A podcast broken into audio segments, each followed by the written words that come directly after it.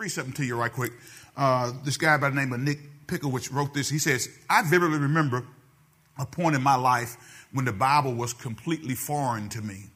I had heard and understood the gospel, confessed my sins to the Lord, believed in Jesus Christ alone for salvation, attended church regularly, prayed often, participated in small groups, told other people about Jesus, and even played in the praise band. But amid it all, I knew something big was lacking in my Christian life. Listen to this. I didn't read my Bible. All right. Now, now, this is, I know this is hitting somebody right between the eyes. I know, how many y'all have been saved before, love Jesus, coming to church, been involved in ministry, but you didn't spend time in word? Listen to what he said. He says, it wasn't that I never read my Bible. I spot read every now and then. I jotted down verses and put them on the fridge. I listened to inspiring sermons on Christian radio, and I even memorized a few key verses. Having grown up going to church, I had a small arsenal of about 20 to 30 verses that I knew by heart and I would trot them out in Christian circles so as not to appear completely ignorant or unspiritual. How many y'all got your favorite verse you quote? You know that one, but that's all you know. And you sound spiritual when you're in that, in that group. He says, when I was when I, when I was being honest with myself, I really didn't know the Bible. For me, the New Testament felt daunting and Old Testament felt like a foreign language. My lack of Bible knowledge or spiritual understanding had become a source of embarrassment and shame. At one point in my young adult life, I worked for a Christian businessman who often tried to encourage me with the scriptures. However, when he began to notice inconsistencies in my Christian walk, he called me into his office one day and began to press me on my spiritual disciplines. He asked me, Are you reading your Bible? Oh no, he's on to me, I thought. I gave a somewhat rehearsed answer. Well, you know, I miss a day or two here and there, but he was no dumb. He says, What's your favorite verse? Well, I had a handful of canned verses tucked away in my mind from my, my youth group when I was eight years old, and I gave him one of those. It seemed like it worked for the time being. He says, but I didn't want to spend my whole life dodging Bible questions and faking my commitment to Scripture. Furthermore, when I was being honest with myself, I knew full well Listen to this. I knew full well that even if I was able to fool other people, guess what? I couldn't fool God. If I knew anything at all from Sunday school lessons as a kid, it was that God knew my heart and I was not able to hide from him. And so I had no choice but to confess I didn't love the Word of God. More than that, I didn't even know the Word of God. He said, sadly, I wasn't the only one. So, what's the solution? How do we fight biblical illiteracy? And I think the problem is multifaceted. And at the core of the problem, I believe, is a lack of conviction of the Bible's power and ability to change us and make us more like Christ. He went on to say some other things, but I want to stop right there. Listen to, listen to this last part. He said, At the core of the problem, I believe, is a lack of conviction of the Bible's power and ability to change us and make us more like Christ. Think about this for a second. There's a scripture that says, Give, and it shall be given unto you. Good measure, pressed together. Am I right about that? Pressed down, shaken together, running over, will men give into your bosom. Bosom is a pocketbook or your wallet. Can I bring it to modern day term? Or grandma's bosom. Any of y'all grandma ever, ever take some money out of bra? Maybe that's yours. Huh? Any of your grandma ever had money in the bra and pulled it out and gave it? So whatever it's bosom, bra, pocketbook, whatever you want to call it. He says, give and it shall be given to you. So if I actually believe that that was true, then me becoming a giver would be would not be a challenge because it says give and it shall be given unto me good measure pressed together pressed down shaken together, running over, with men giving. Good as I know the scripture now, I'm drawing a blank. So I always got the word. So y'all helping me today, amen? But if I believe that, guys, there's no way in Hades you will stop me from giving. Because the text says, it makes a promise, if I give, it shall be given back unto me. The issue is, and the reality is, guys, that many people sit in the church, like this guy right here, are born again believers, and if they die, they're going to heaven, but they failed to come to the realization that the Bible, with the help of the Holy Spirit, has the ability to change us and to make us more like Christ.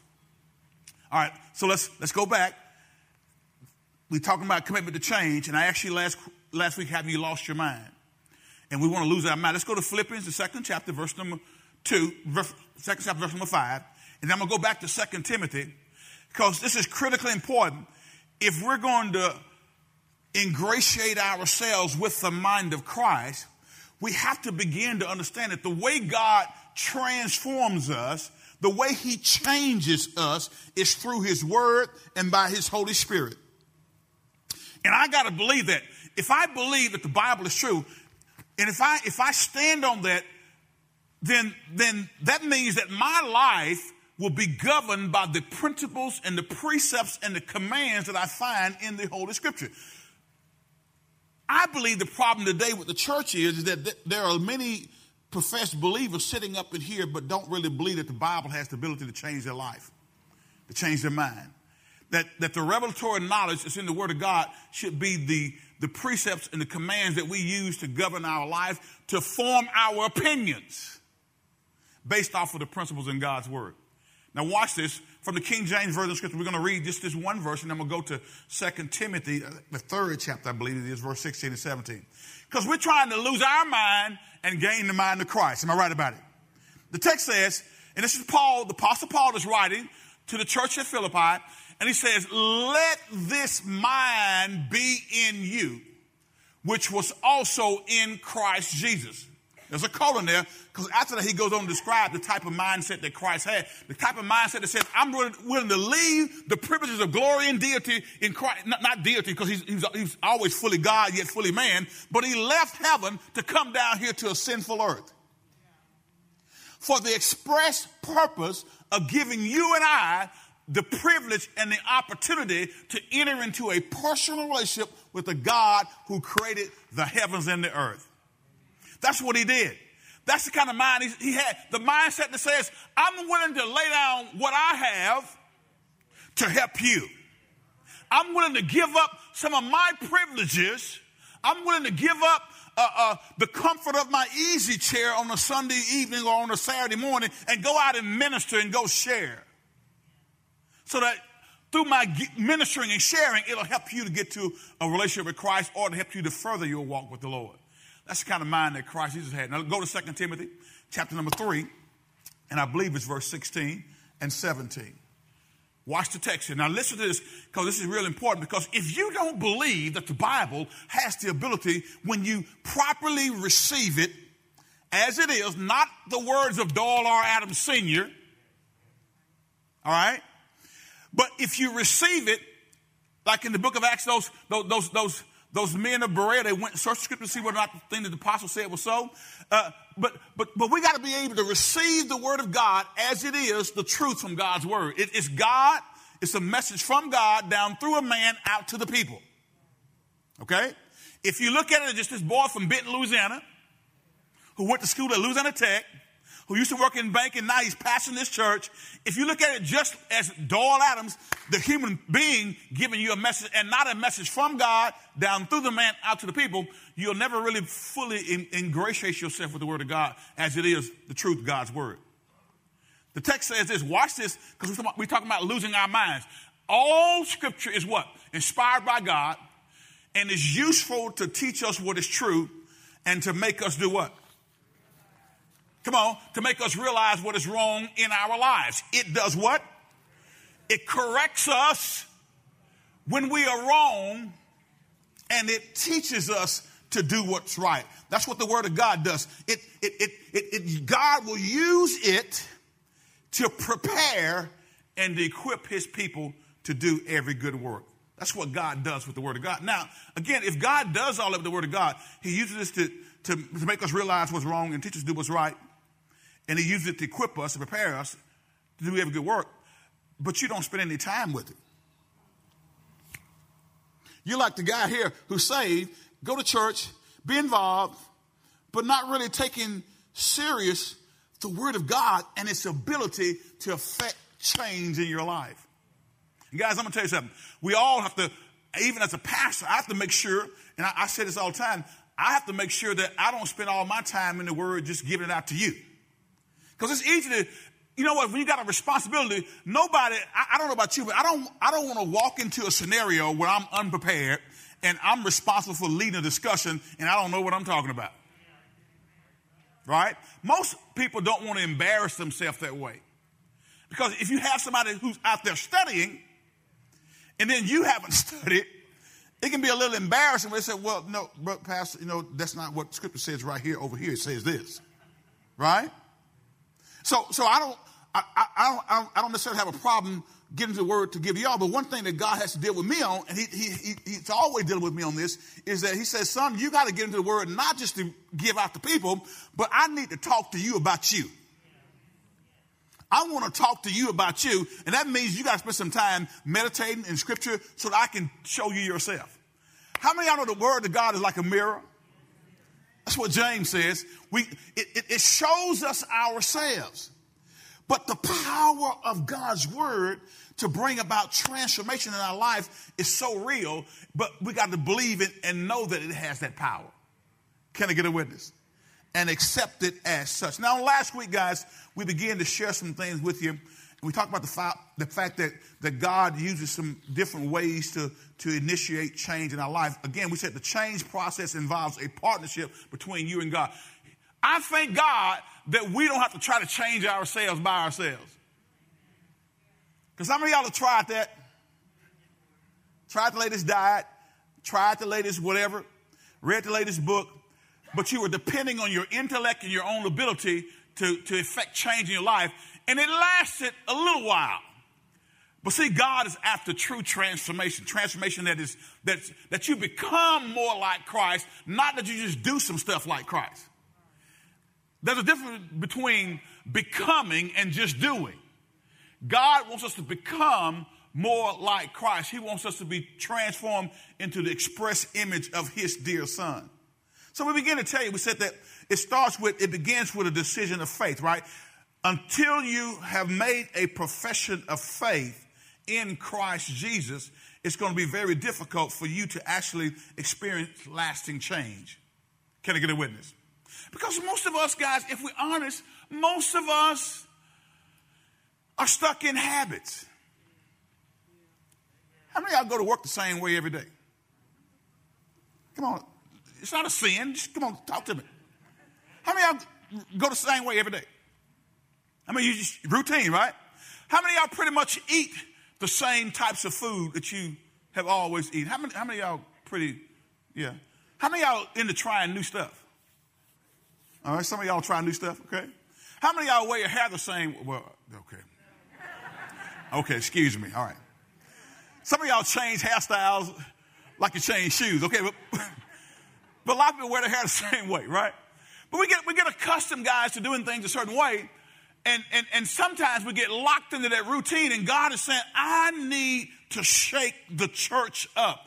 The church of the Lord Jesus Christ should always be about changing and transformation. Now, when I say that, guys, I am not talking about changing the message of salvation. The message of Jesus Christ, Him crucified on the cross of Calvary, His death, burial, and resurrection as the mechanism to get us in right standing with God, that will never change. Because it's Jesus, He says, I am the way, the truth, and the life, and no man come to the Father except what? by me. Glory to God. So, so, so that doesn't change. But guys, I'm here to tell you that that had not this church changed during the pandemic, we wouldn't have been, been able to reach and still minister to our members if we kept doing church the way we always did it. Because nobody was here. So we had to gear up and, and, and, and, and spend some money and get ourselves equipped to do live stream in a way that represented excellence from the Lord Jesus Christ. I didn't want to just throw something together and be junky. Because online, if it ain't right, people do what? See, if I get you here, if you come to the church and you're here in church and it's and we're all thrown off, it's a little bit more difficult to walk out because you came with somebody and they, and they see you. And then, you know, in the old days, how did they used to do it when they get ready to go out? As if nobody can see you walking with your hand in the air. It's a little more it's, it's not as kosher to leave right now while I'm preaching. But if you were at home and you didn't like what I was saying, or if I was just up here saying A, B, C, D, E, F, G, H I J K Elemental. Elemental P. If I just start saying my ABCs over and over again, you're like, what's wrong with this guy? And what would you do? You will click it and go someplace else. All right? But so so it needs to be right. It needs to be tight. It needs to be uh, of, it needs to represent the excellencies the excellencies that we see in Christ Jesus. I don't believe in doing anything for God at, at a lower level than what you would do for your career or out in the world. Right? And there are many people who give the world their best. They'll give their careers their best. They'll, they'll, they'll, they'll, they'll, jump in full force in, in trying to climb the corporate ladder. And at the end of the day, when it's over with, or when somebody says we no longer need you, then all that was not worth it. Your children don't even know you because you were gone all the time. You felt like, well, I'm providing if I got to show them love them. Baby, it's more than just about money. They need your presence. They need to know that you're there with them, that they can count on you to be there, come to some of their ball games and, and, and, and be there for, for their activities, school activities, and the, and, the, and the scholar banquet, whatever they got going on. It's, it's not all about just career. But we'll give our, our be, very best our, for our careers, and then when it comes to the thing of God, we just kind of, well, I'm tired. Well, you were tired Monday. How many y'all are tired sometimes when it comes to Monday morning? But what do you do? You roll your happy self up out of that bed, and what do you do? Because you sacrificing because you want financial remuneration. You want some money to come back your way. You know it won't come back your way unless you go in and work, correct? All right? All right, so so if we will give our best to our careers and to activities out there in the business world, then we ought to do it at a higher level when it comes to the things of God. Are y'all with me today? All right, so so we're not we don't again. I said all this to say this that we want to do it with a spirit of excellence, and that meant that we had to gear up because we would we're not we had to change the way we did things. And even when it comes to ministry, uh, and guys, y'all better put the clock up there because I'll go longer than what I need to go if y'all don't put my time up there, okay? Thank you, thank you. All right. Y'all better say thank, thank you, Pastor. All right, because I can go an hour and a half if I need to. I'm just joking, okay? Don't leave. Hallelujah. So, so, so, so watch this, guys. All right, so we talked about change starts with a, a, a, personal decision to accept Jesus Christ as your Lord and Savior first and foremost. And, and guys, we said something. We said that the tools God uses to, facil- to facilitate change in us is number one, He uses His Word. We just read that in 2 Timothy 3. He uses His Word, right? We said He also He uses His Spirit, right? His Spirit the Holy Spirit. The Spirit of God gives us new strength and energy and the desire and the power to do what is right.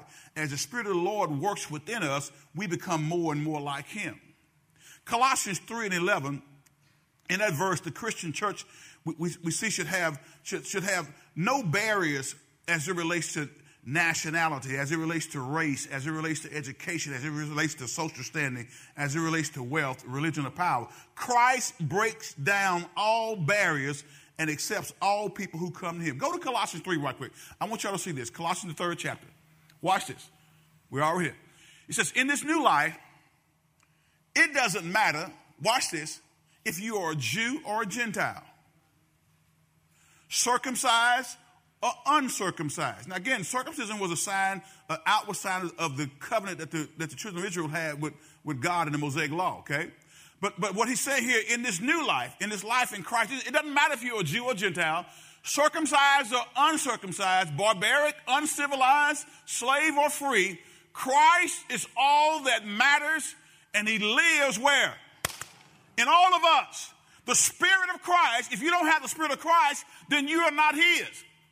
So every believer has the abiding presence of the Holy Spirit, but not every believer has been filled with the Holy Spirit. To be filled means to be controlled. Remember this passage we, quote all the time? Be not drunk with wine wherein is excess, but be what? Filled with the Spirit. Drunkenness is a sign of being under the influence of that substance. Am I right about it? Y'all ever got DWI? Don't raise your hand. Don't raise your hand.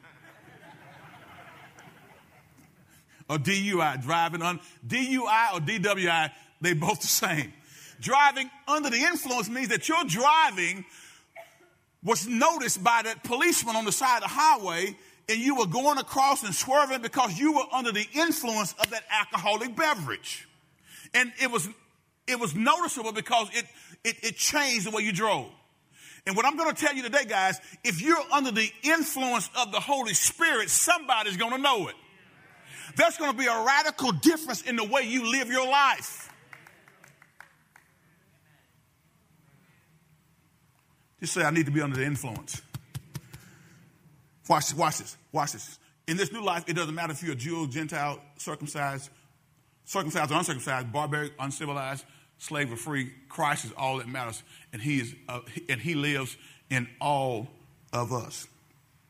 Nothing should keep us from telling others about Christ or accepting into our fellowship any and all believers. Christians should be in the business of building bridges and not walls. Can I say that again? Christians should be in the business of building bridges and not walls. God, it's a sad commentary that our churches uh, have, have, have, have, have experienced. Uh, I'll just say it like it is segregation for so long.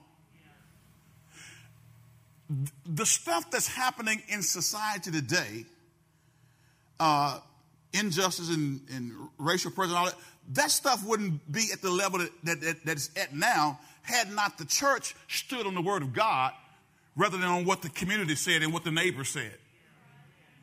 Had not the church been complicit with slavery on up through civil rights, none of that stuff could have could have fostered or could have could have gotten to where it got to had the church stood up and been the church and said, This is what the word of God says. Can I get a witness? Now, guys, what, what I would tell you is, is that because the church is the instrument of change that God chose to utilize to affect change in earth, the church got to get it right before society gets it right. Can I get two witnesses up in here? And, and, what, and what, we're seeing and what we're going to experience, God, I've been telling y'all, God is bringing about change. What we're seeing is, is the manifestation of God's presence because God says, I, I got to deal with my church Judgment has to ha- start at the household of God first. Quit trying to get the world right, and we messed up up in here. Can, can, can, y'all let me flow with the Holy Spirit just for a second? All right, now watch it, watch it. I need to go back in it because I got to share this with you because too many of our, our churches, I believe, have been reluctant to deal with sin in the camp. Do y'all remember? I think the children of Israel, uh, were, they, they, they had experienced victory, a great victory. It may have been after Jericho. You know, after Jericho, and then they, they, they ran up against this little small place that they could easily, should have been able to easily overtake and win.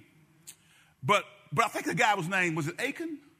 I think it was, I think it was Achan. Achan, Achan stole something.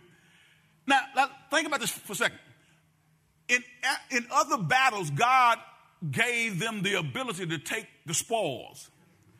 Have y'all ever heard the term, to the victors go the spoils? So, in other words, if I come and conquer your city, I take your best women.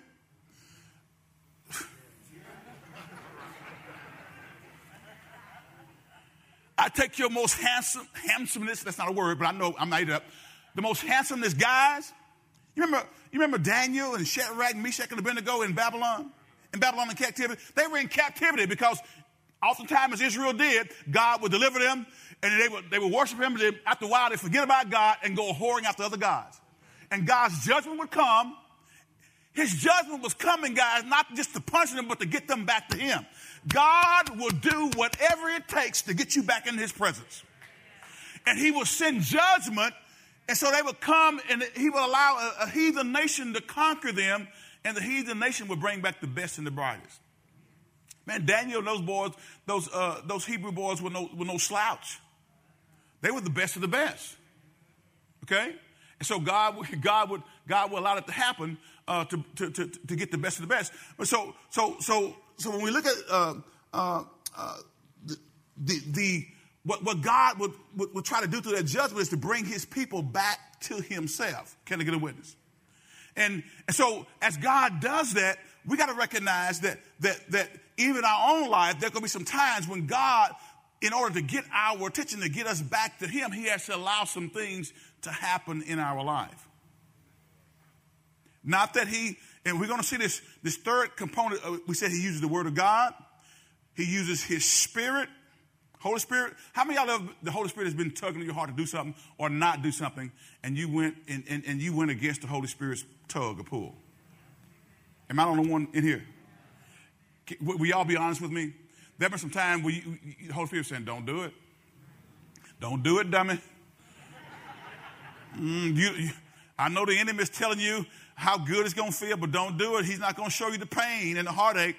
Don't do it. And it was pressure your spirit, but you convince yourself you got out of yourself and you have to remove, you, literally, guys, you have to, re, you almost have to remove yourself from that voice in order to keep on sinning when the Holy Spirit is talking to you.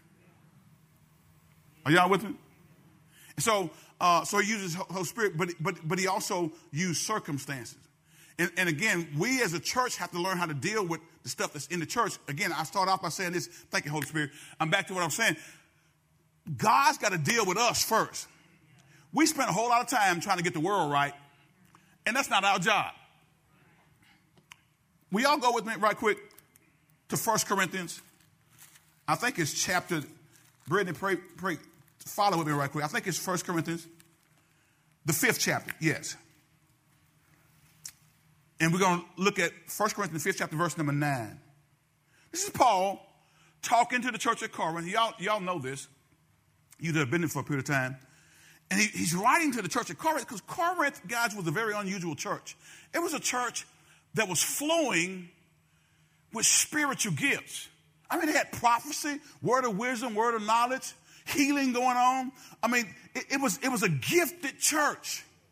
And many times, guys, you find people who are gifted spiritually, but if their life is not right, it ends up canceling out the effectiveness of their gifting because people see the way they live.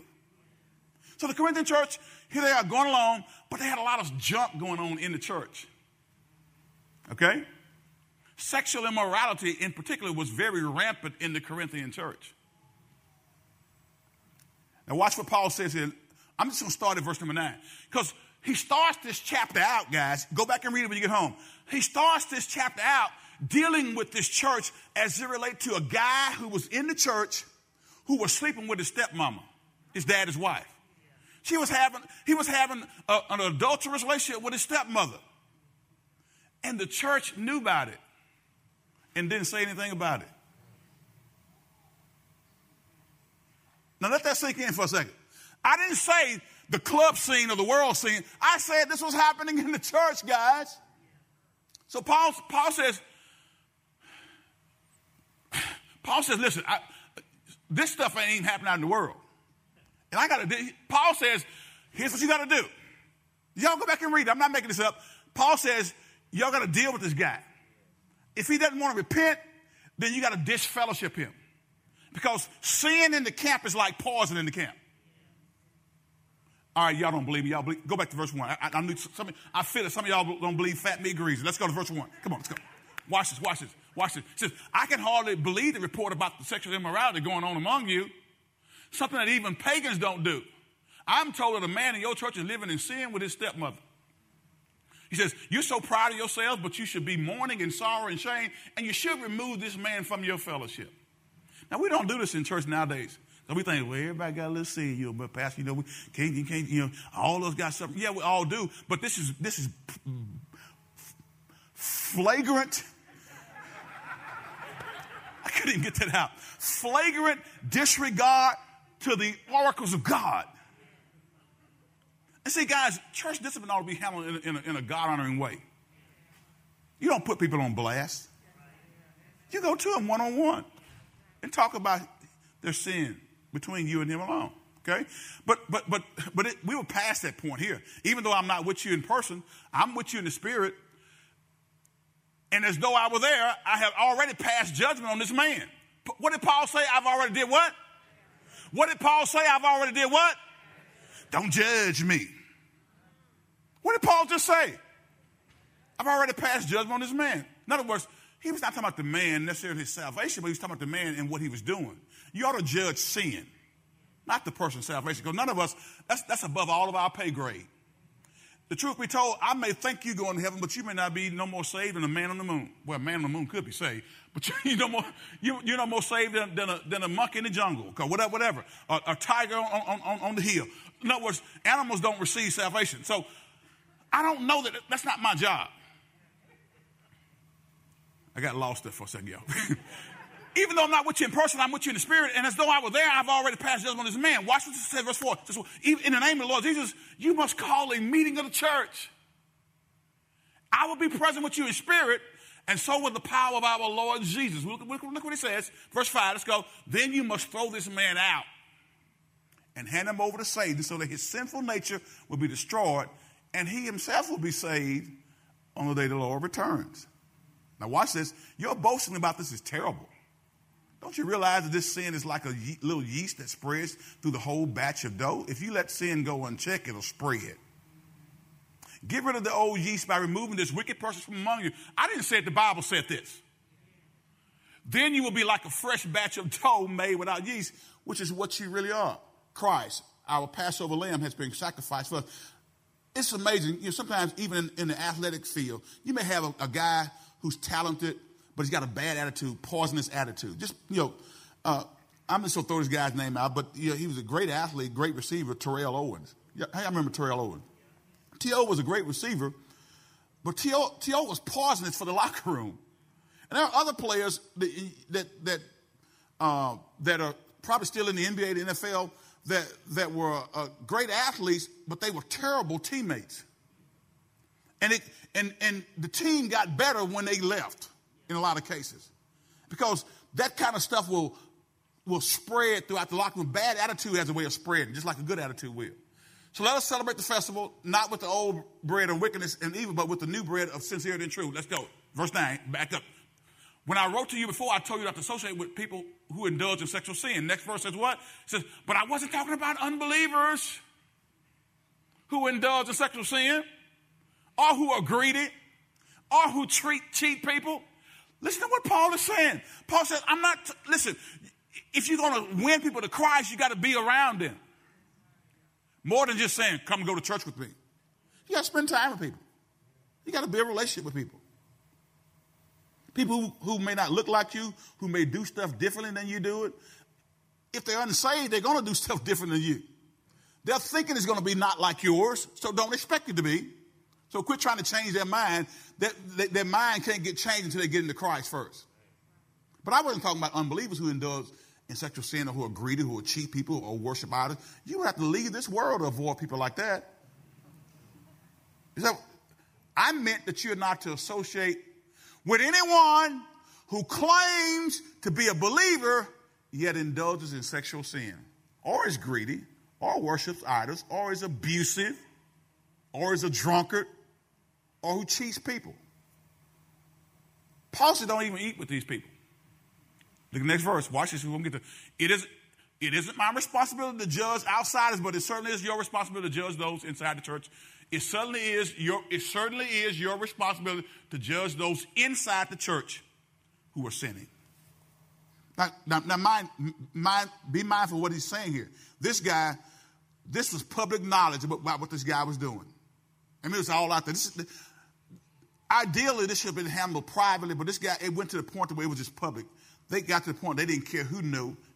They didn't know, they didn't care who knew that they were into this, in this adulterous type sin. Okay? Now, guys, guys, people mess up, and the church should be there to help pick people up, not. Amen? Because if I, if I open the door of your closet, there's some stuff in there you don't want me to see. Let me come to this side of it. If I open the door to your closet, there's some stuff in there that you probably don't want all of us to see. And you better thank God that it's no longer there because the blood of Jesus wiped away your sins. What can make me whole again? Nothing but the blood of Jesus. I thank God that his blood washed away my sins, my mess ups. Anybody out there willing to admit that you have some mess ups? I need some hands raised. You get your prideful hand up in there. Since you've been born again, you got some mess ups, some sin that the blood washed away. Oh, I thank God for the blood. Oh, I thank God for Jesus Christ going to the cross of Calvary. Oh, I thank God because I wouldn't be here today if it wasn't for the blood. So, in my responsibility I, I didn't mean to get sidetracked, but somebody needs to hear this. And if you've fallen in sin, quit letting the devil uh, beat you up. And you, God has forgiven you. As a matter of fact, when you bring it up to him, he said, What are you talking about, Willis? He wouldn't say Willis. That's an old Diff'rent Strokes reference. Y'all remember that? Okay. Because the blood washed it away. Okay? It isn't my responsibility to judge outsiders, but it certainly is your responsibility to judge those in the church who are sinning. Okay? So, so God, God uses His Word, His Spirit, and He uses circumstances to get us where we need to be. So, we, we got to make sure, guys, that, that as a church, we are a church that's, that's building bridges and not walls. Christ has broken down the walls. That's what he said in Colossians. And I, I got sidetracked, but in Colossians, the third chapter, that's what he talks about. Uh, a church that's, that's, walking in the Spirit will, will, will be able to, to get there. Now, again, the third thing he uses is, is circumstances. He uses circumstances. Um, problems, pressures, heartaches, difficulties, etc., they always get our attention. Now, you can be rolling along in life and uh, you're, you're, you're, there doing your thing. And guys, let me say this right quick. During this pandemic, there are a lot of people, uh, Christians and non Christians alike, who, who, who went into what I call spiritual doldrums. Just kind of in a blase, blase, kind of lackadaisical. Okay, you know, um, I, I first started off, I couldn't go to church. Now I don't want to go to church. Are you with me? And and and again, I, listen. Don't don't don't don't you dare uh, take this the wrong way. I know that there are people because of medical reasons have to be very careful because we still are in the pandemic. All right, but there's a difference between being careful and being paranoid.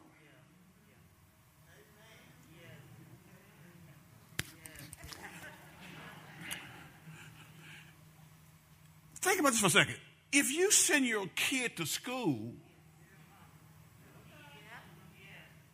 and then they precautionary measures to make sure your child stays safe, you send them to school and they say the CDC says three feet difference in school, a, a social distance, masking up.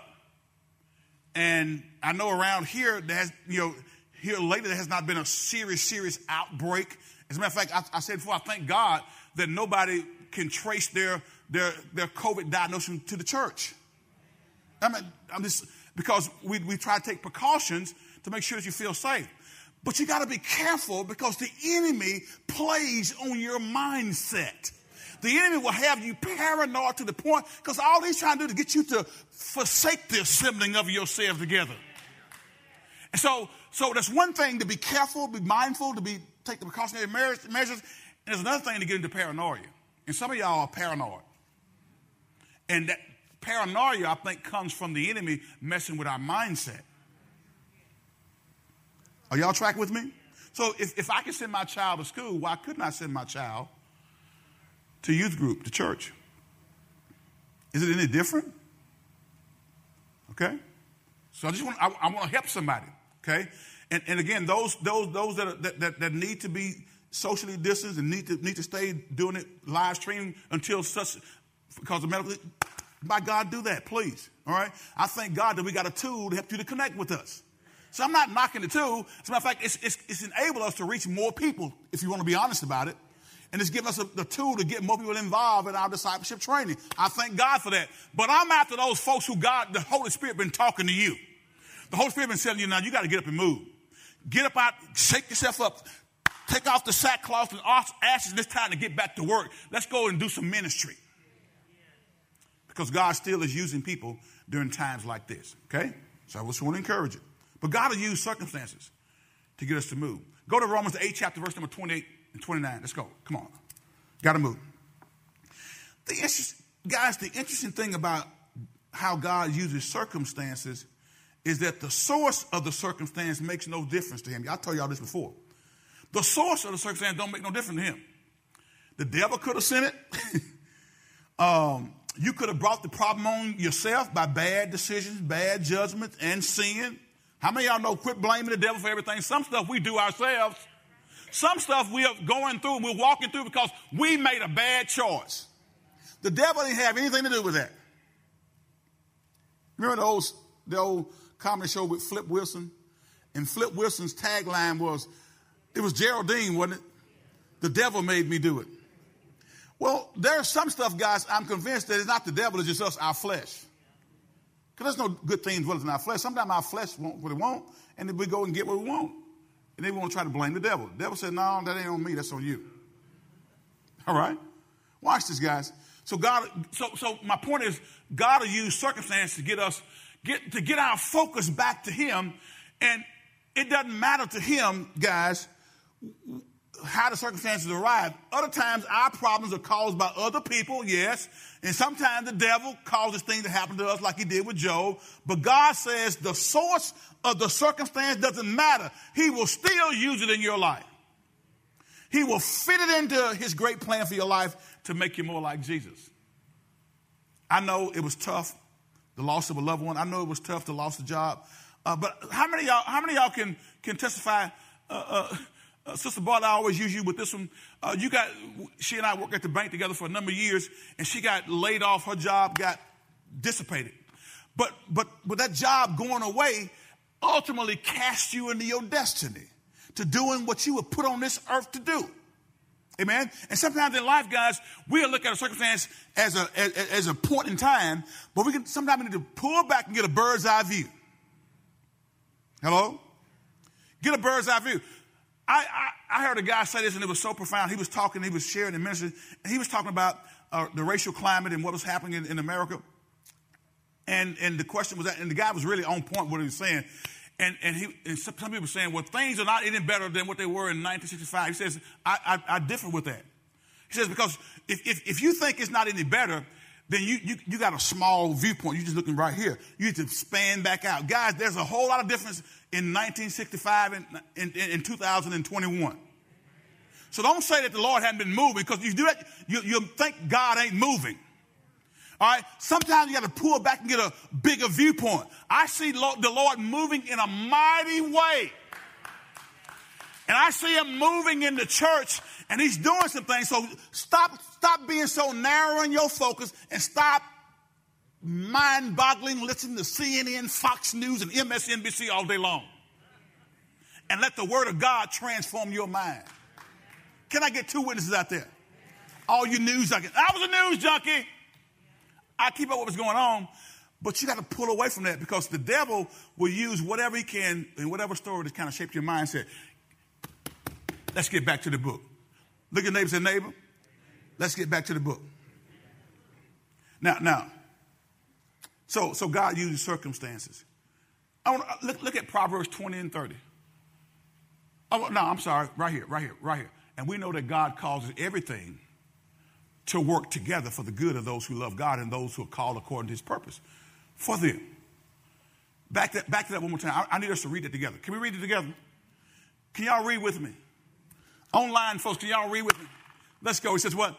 And we know that God causes every. Stop. Did it just say everything? Pastor, no, no, no, no, Pastor. The Bible is wrong there that could not have worked for my good. Well, guys, again, remember, in isolation, in that moment of time, you think it's the worst thing in the world that JoJo left you. First of all, JoJo wasn't no good in the first place. All your friends try to tell you about JoJo, but you were insisting that you marry JoJo. JoJo was cheating on you with five women before you got married. If your name JoJo, I'm sorry. I'm, I, don't, I don't know anybody named that. You didn't get free and begin to know who you were. Now, again, divorce is not God's will. I understand that. But, but it, it, in, in my example, sometimes we can't, we think that's the worst thing in the world that happened. And then when we span out and get a bird's eye view, we see how our life began to change. And God was able to get to us because now JoJo was your idol. Now that that idol is out of the way, God can speak to you. Mm-hmm. You're listening more now. And it started with him leaving you. So get everybody say big picture. All right, look back over your life, guys. I'm telling you, uh, one, some, one person said this, and I believe it to be true. We, we understand life looking backwards. Sometimes when we're going through it and when we're in the middle of it, we can't understand it. But look at what it says. And we know that God causes everything to work together, not work in isolation, but together. God will take something over here and something over there and something over there and something back here and put it together and work it out for your good. For those who love God and who are called according to his purpose for them. Watch this, watch this. For God knew his people in advance and he chose them to become like his son so that his son would be the firstborn among many brothers and sisters. So God will take stuff that seems mundane, insignificant. He'll take stuff that seems like it's a, it's a, it's a, a negative thing, and it, by itself it is negative, but God will take that negativity and, and put it together with something else and cause your life to be better. I've seen it do it time and time again. My salvation, guys, my, let me say, y'all heard my testimony before. My salvation, um, gosh, my salvation came as a result of me doing something uh, as a teenager that I shouldn't have done.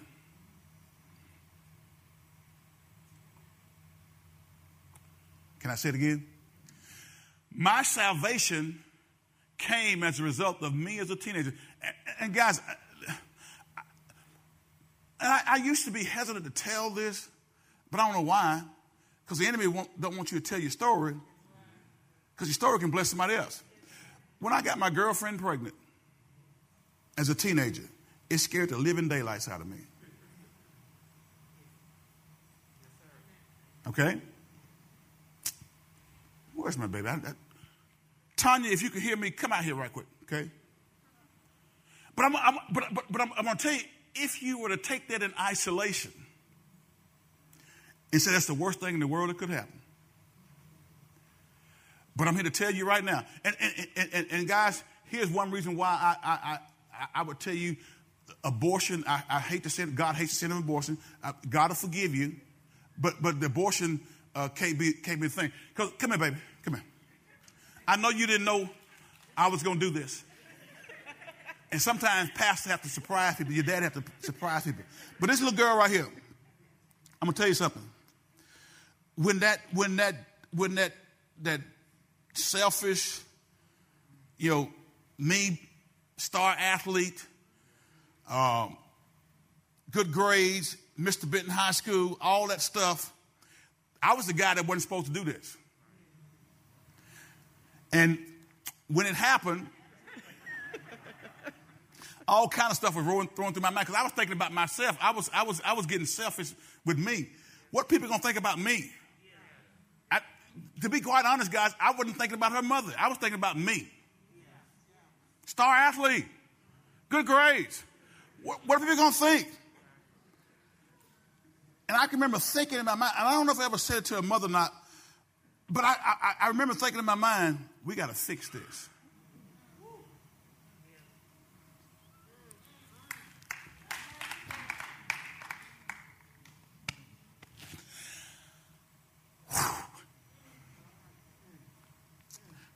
And had we fixed that, this beautiful, awesome RN mother, songstress,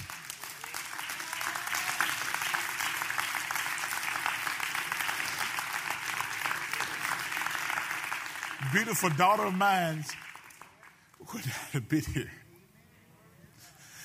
So that situation that drove me to really begin, stop hanging out with the guys and trying to fit in with everybody and do this thing.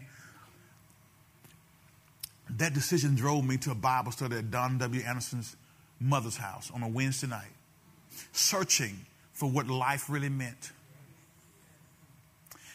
And at that Bible study, I drove down Highway 3. It's my testimony. In my 1970 Trans Am. I'm in the 10th grade driving a 1970 classic Trans Am. It run, Gary, it run. and I accepted Jesus Christ as my Lord and Savior because the circumstance drove me to start to investigate the fact that I was just coming to church because I had to come to church. My mom and daddy made me come to church. Daddy wouldn't come to church, but he made me come to church. And that made me mad. And God saved me through the circumstance. And this thing that the enemy tried to get me to do or to suggest, I think God I had enough sense not to I keep my mouth shut. And God has birthed this beautiful life. You, guys, you don't know who the next Billy Graham is going to be. So God, life is precious. Thank you, baby. I love you. I love you too, Dad. Okay, thank you. Somebody need to hear that. He uses certain guy. Man, I only got. I'm so sorry. Yes. I got to get better. We all pray for me. We all pray for me. I got to get better, guys. I, I got to get better. All right. So, so here's what we're going to do next week. Next week, we're going to talk about the six characteristics of the Christ like mind. I hope I helped somebody today.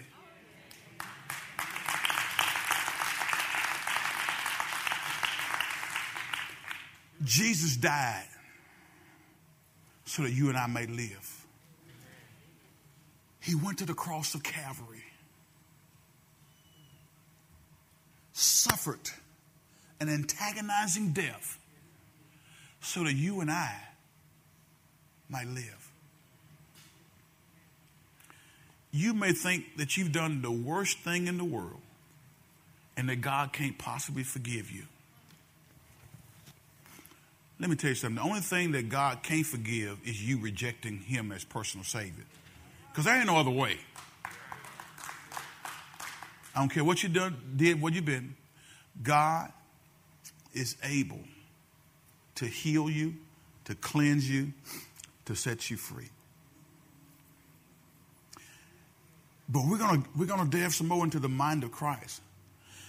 Because as your pastor, I want you to lose your mind in a positive sense. And this, this is no, when I say this, this is, this is no reflection on anybody who may be suffering with mental illness and that type of thing. Don't, don't, let, don't let the devil go there, okay? This is about us replacing our way of thinking with God's way of thinking. When it says, let this mind be in you that's also in Christ, that means that you have a choice. Jesus is not going to come and drill his word in your head. You got to participate. You got to choose to participate. Amen? You got to choose. Neighbor head, body everybody close.